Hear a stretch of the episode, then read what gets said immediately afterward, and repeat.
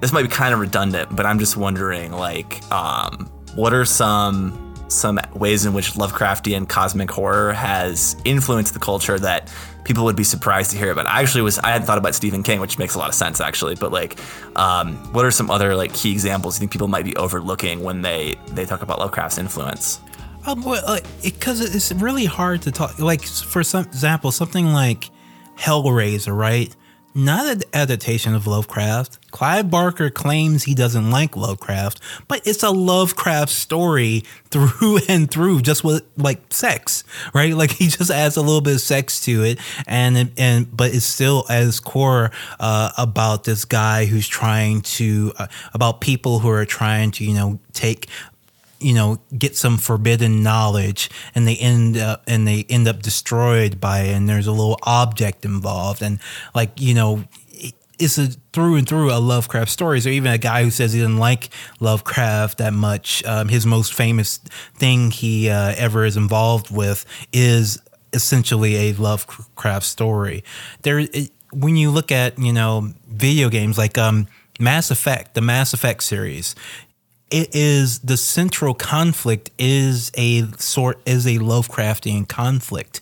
It the the antagonists are these um, machine uh, machines who live out in deep space, deep deep in the depths of space, and come every fifty thousand years to destroy all sentient all sentient life, and it's presented in explicitly Lovecraftian ways in several places throughout the, the game, even though it's a sci fi story that's usually um, compared to Star Trek um, or Star Wars, some kind of blend between there. It has at its core a Lovecraftian horror element where you have these, you know, ultra powerful beings who, even being in the presence of, drives people insane. Um, they control. They can control your mind.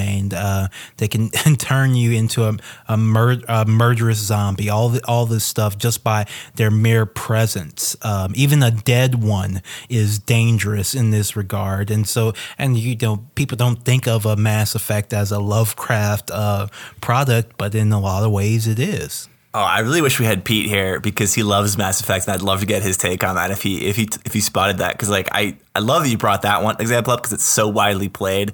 It was like you know one of the most popular video games for a while there a few years ago, and like it uh I doubt that even 5% of Mass Effect players had that analysis of it. uh, yeah, and of course, there was also another game by EA, Dead Space, which you know took elements from Alien, which is and and it has its own, it brings its own Lovecraftian stuff in, into it. But of course, Alien is a Lovecraft story as well. Like, I, like that's so obviously uh, a Lovecraft uh, franchise um, that we've you know grown uh, that we've been watching um, for our entire our lives. Hey everyone! What you just heard is a preview of our latest exclusive episode. To hear the rest and to access our entire catalog of exclusive content, as well as our patrons only Discord chat, become a patron at patreon.com slash podsidepicnic. That's where you can support our work and make sure you get access to everything we do patreon.com slash podsidepicnic. Thanks.